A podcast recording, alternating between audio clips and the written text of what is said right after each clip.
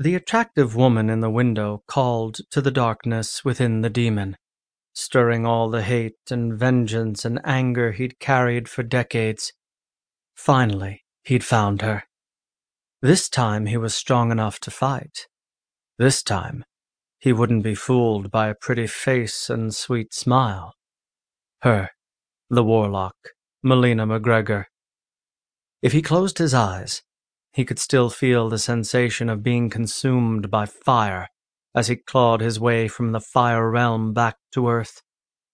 He held on to that anger and hurt. It had kept him going over the long years.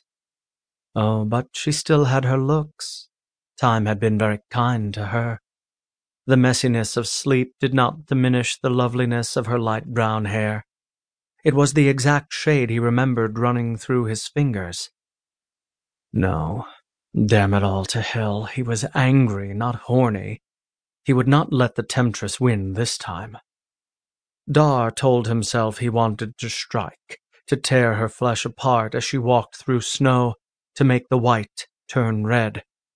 He wanted to shake her and scream at her and make her beg for his forgiveness. She didn't even bother to hide her powers as she pulled apart a car. Not like when he'd first met her. She'd been a cautious little liar, hiding the old magic in her veins and pretending to be something she wasn't. She'd even faked a British accent. She'd tricked him, stole his luck, and condemned him to burn. To strike now would be stupid. All the luck in the universe wouldn't help him if he went into a house full of warlocks, half cocked. His powers took time, and luckily, he had a natural patience for the long game. Okay, to be honest, he normally had patience. Malina stirred something inside him that made him act crazy and rash.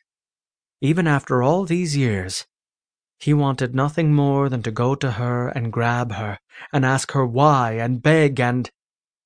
No, he must resist her temptations. He would not fall for her spells again. He reminded himself that what he really wanted was to watch her luck sour as a big gust of wind blew her off the side of a building. Patience is a virtue. That was what people said. He needed to wait and let his powers do the rest. Already, he could sense her luck turning. Dar wasn't the only supernatural power stirring in the woods tonight. Other forces were coming to play and they wanted the MacGregors to suffer worse than he had. They needed to learn they couldn't get away with what they did. Consequences had actions. Dar turned his attention to the tree line. Ghosts gathered amongst the branches.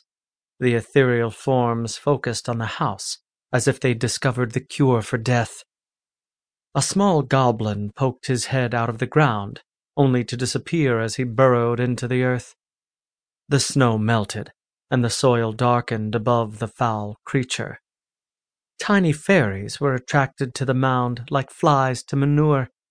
The gnarled beings swarmed, an angry horde of stinging pests ready to do some damage. We want to play, we want to sin, but those MacGregors won't let us sin.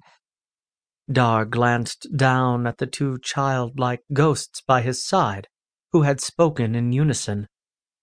He saw beyond their sweet ringlet disguises to the small hellions lurking underneath. Lifting his left hand, he lightly patted their heads and watched as his power infused them. Don't worry, dolls. I have a feeling your luck is about to change.